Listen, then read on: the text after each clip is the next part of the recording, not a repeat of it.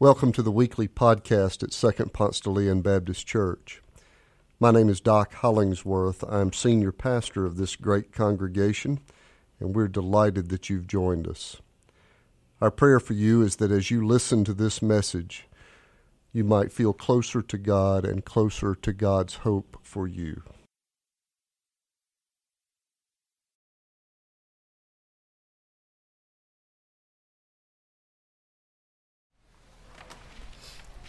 Matthew 28, verses 1 through 10. After the Sabbath, as the first day of the week was dawning, Mary Magdalene and the other Mary went to see the tomb. And suddenly there was a great earthquake, for an angel of the Lord, descending from heaven, came and rolled back the stone and sat on it. His appearance was like lightning, and his clothes were white as snow. For fear of him, the guards shook and became like dead men. But the angel said to the woman, Do not be afraid. I know that you are looking for Jesus, who is crucified. He is not here, for he has been raised, as he said. Come, see the place where he lay. Then go quickly and tell his disciples, He has been raised from the dead, and indeed he is going ahead of you to Galilee. There you will see him. This is my message for you. So they left the tomb quickly, with fear and great joy, and ran to tell the disciples. Suddenly, Jesus met them and said, Greetings! And they came to him and took hold of his feet and worshipped him. Then Jesus said to them, Do not be afraid. Go and tell my brothers to go to Galilee. There they will see me.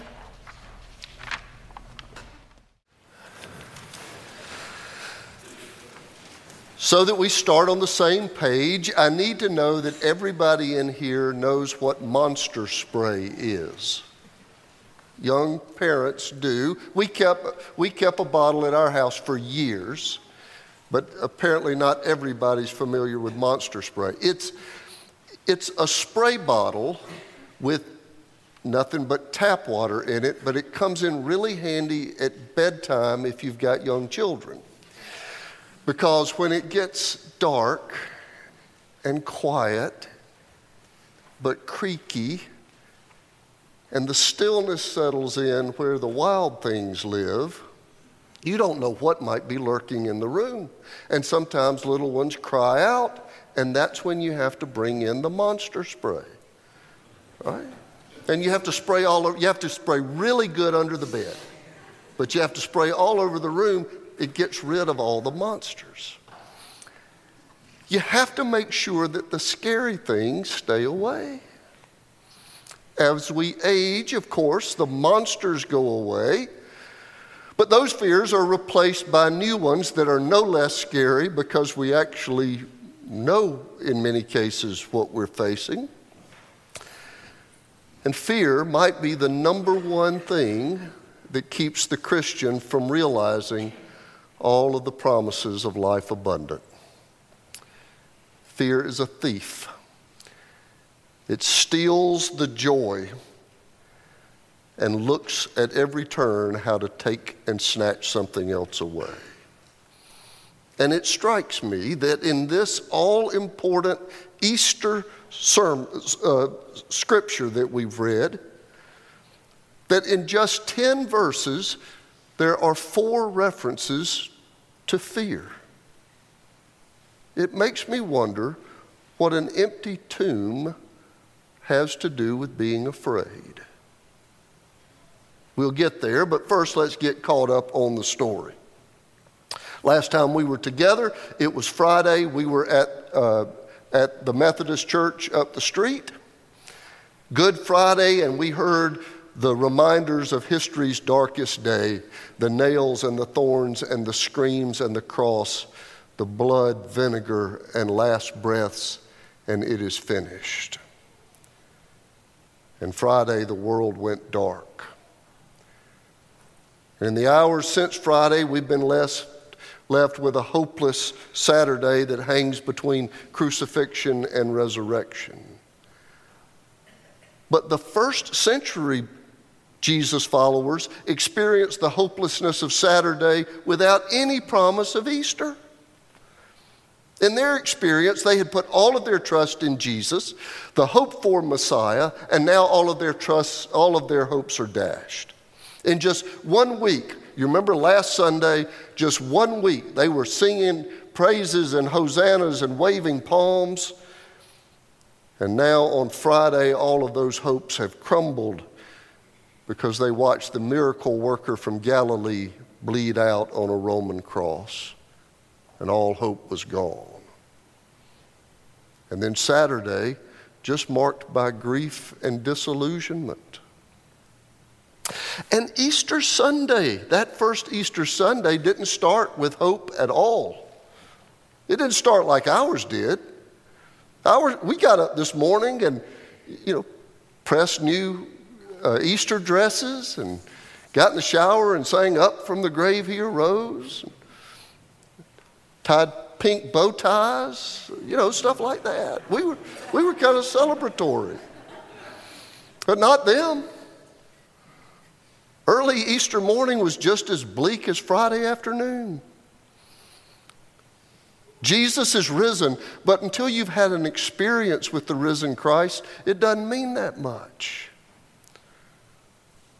Jesus is risen, and Mary and Mary Magdalene are still slow walking and wiping tears because they've had no encounter. It's Sunday morning. The Jewish Sabbath is over. So the two women go to the tomb, the place of their abandoned hopes. And suddenly, suddenly the earth starts trembling, and an angel rolls back the stone that's been guarding the tomb. And when the women look up at the angel, the, angel looks like lightning, and his clothes are brilliant like sunshine shooting off of the snow. And the Roman guards are so stunned, they now appear dead. And the scripture says they are in fear. But the angel doesn't address their fear. He says to the women, Do not be afraid. He says, I know that you are looking for Jesus who was crucified. He is not here, for he has been raised. I'm not exactly sure that would have addressed my fears. I mean, a lightning angel saying, Don't be afraid, the dead man you're looking for is walking around here somewhere. I just don't think that would have done it. I think I might have still carried a little fear around. Anyway, the angel then invites them inside the empty tomb, commands them to go tell the disciples about the resurrection.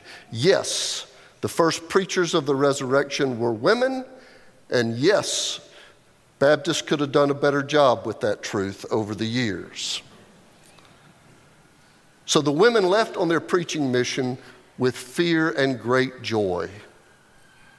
So they left with fear and great joy. So apparently, the angel's instruction for them to stop being afraid was not yet realized because they left in fear. And somewhere on the trip from the empty tomb to Galilee, the risen Christ meets up with the two Marys and they fall to his feet in worship. And Jesus says to them, guess what he says? Do not be afraid. And Jesus sends them on to Galilee to proclaim the resurrection. As I said, I'm not really surprised by the fear. If Mary and Mary Magdalene were afraid, it means they were paying attention, right? I mean, a shining white angel telling you that the dead guy's walking around somewhere, if that doesn't strike fear, you're not paying attention. I mean, aren't there some things we ought to be afraid of? The hot stove? Malignancy? the oncoming car, dead men walking. I mean, we can't just go whistling around and acting like we don't understand the realities of this world, that we're not grounded in what's real. So, what does it mean that one of the loud messages of that first Easter is that we shouldn't be afraid anymore? I mean, we are afraid. Some of us are afraid that things will not change, like being stuck in a miserable marriage, or a health diagnosis that holds very little promise, or the loneliness that has set in since living alone and we fear it won't ever change. But other things we're afraid of are things that we're afraid will change. That I'll run out of money in retirement. That I'll lose my job. That my sins will be exposed. That my marriage will end. That my child's upcoming doctor's appointment will confirm what I think is going on. How many countries have nuclear capabilities? I mean, aren't there some things we just ought to be afraid of? It'd be great to have monster spray, but it, this stuff's just here. Some people are afraid of the things that will change. Lyle Lovett sings, I've had an excellent time so far. There's only one thing that I fear. I've been up so long on this lucky star, it could be all downhill from here. In any case, doesn't being afraid just mean we're paying attention to what's real? Somebody gets a diagnosis. Isn't it disrespectful to say, oh, there's nothing to be afraid of? Friend loses a job. You're a Christian, right? Oh, there's nothing to be afraid of. So, what are we to make of this repeated fear not, fear not in front of an empty tomb? Well, I, I went all over the place in search of an answer. I, I went to the book of Hebrews. So we can say with confidence, The Lord is my helper, I will not be afraid. What can anyone do to me? I rummaged, I rummaged around till I got to Revelation, read John's vision of the risen Christ. When I saw him, I fell at his feet as though dead. But he placed his right hand on me, saying, Do not be afraid. I am the first and the last, and the living one. I was dead, and see, I am alive forever and ever, and I have the keys of death and of Hades. It seems to me that the fear that is abolished in the resurrection is not the short term worry about the diagnosis or the company layoff, the temporary fears of circumstance. The fear that is defeated in the empty tomb is the capital F fear, the fear that grips us and convinces us that we live small and meaningless lives and that this is all there is and that death wins after all. In fact, Jesus says, In this world you will have tribulation, which means bad news and malignancy and layoffs and all of that legitimate fears, the oncoming train. But Jesus also says, Be of good cheer. I have overcome the world. It's the fear that life's challenges will define us or defeat us that's been overcome in the victory of the resurrection. The empty tomb means that abundant and everlasting life is ours. 1 Timothy calls it the life that really is life. The resurrection means that our daily challenges and short term fears are swallowed up by a love so big that a paralyzing fear has been done away with forever. I mentioned that I went all over looking, looking for reminders of what this could look like, what what this abolishment of fear really meant. I went to the scriptures, told you, I went to Revelation, do not be afraid, I'm the first and the last. Went to Hebrews, the Lord is my helper, I will not be afraid. But my, in my search, it also took me to a memory. You all have heard me talk before about my friend and mentor, John Claypool. John was an important preaching voice in this country for many, many decades. And in retirement, he came to teach preaching at the McAfee School of Theology, uh, where I was at the time. And when we were teaching together, John was diagnosed with multiple myeloma, which is a cancer of the white blood cells. And he was scheduled for chemotherapy, for stem cell transplants. Well, one Sunday afternoon, he called me. It was Palm Sunday. I remembered because I had just gotten back from preaching a Palm Sunday service at First Baptist Church, Auburn, Alabama. Made it back to Atlanta. The phone rang, beginning of Holy Week. John and I chit chatted for a while. But then he said, Tomorrow I start treatments. They're going to try to kill as many bad cells as possible without killing me. They're going to try to get right up to the line, kill the bad cells, replace with good cells. I, he said, So I'm at home reflecting on all of this. I'm, he said, I'm sitting on the back porch reflecting on all my years of preaching. And was I telling the truth? Is Easter for real? Does the resurrection matter? When the next day is a dangerous medical procedure, he said, I've been on the back porch, I can't tell you how long. And I just wanted to call and tell a friend the bottom is holding. It's true. The bottom is holding. My hunch is he was still afraid about the procedure, but not at all afraid about whether he was held in the grips of God's victorious love. Jesus said, Do not be afraid. And my friend's words to me that Palm Sunday assured me that the resurrection had evaporated in him all of the big fears and replaced them with joy and beauty and peace and assurance. Because of the empty tomb, we've learned that love is stronger than death, that forgiveness is stronger than our betrayal, and there are no ultimate things we will ever have to fear again.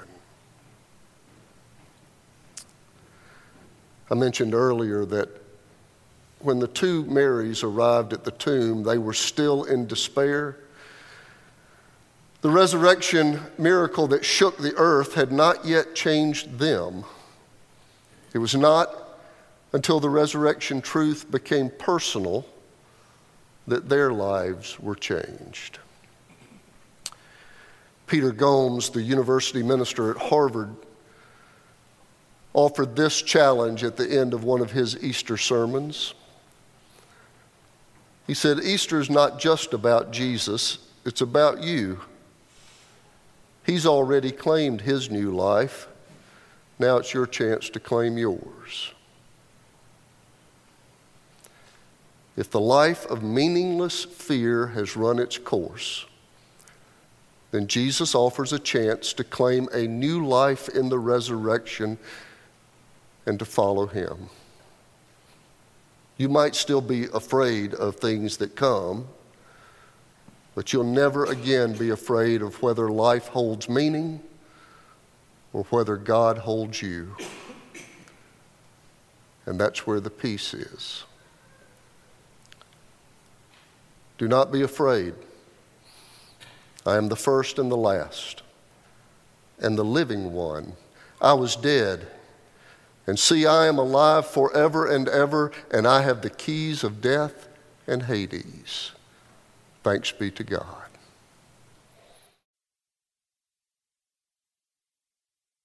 Thanks for joining us.